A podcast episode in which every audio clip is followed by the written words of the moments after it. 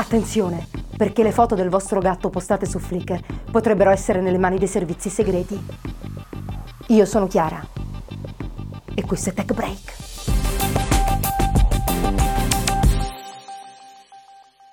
Nei giorni scorsi si è molto parlato in rete di un problema di sicurezza, noto come Heartbleed Bug, che ha destato molta preoccupazione. Il bug, individuato nel software OpenSSL, usato su moltissimi siti web con connessioni protette, permette a un eventuale malintenzionato di accedere liberamente ai contenuti ospitati dal server, comprese password e dati personali. Sembra tra l'altro che l'NSA fosse a conoscenza del bug e l'abbia sfruttato per ben due anni. Nei giorni immediatamente successivi alla scoperta del bug è stato rilasciato un un aggiornamento di sicurezza destinato agli amministratori web per correggere il problema.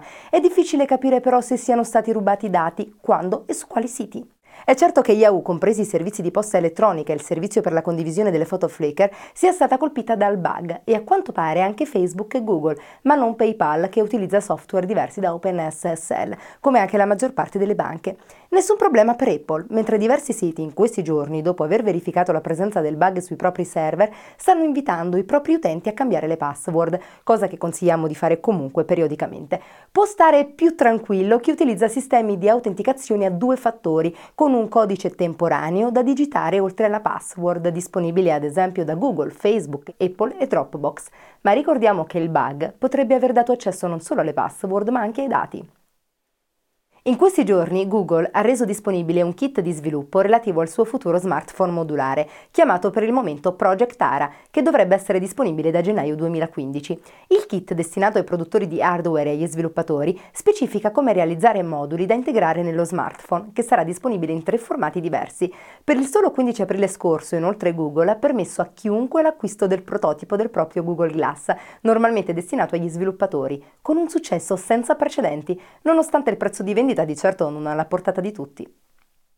Dropbox, uno dei più noti servizi basati su cloud per accedere ai propri dati da diversi dispositivi anche via web, ha presentato diverse novità destinate ad utenti tradizionali e business. La società vuole proporsi come strumento di supporto ad uno stile di vita sempre più digitale e lo conferma l'annuncio di Carousel, servizio di condivisione foto stile Flickr.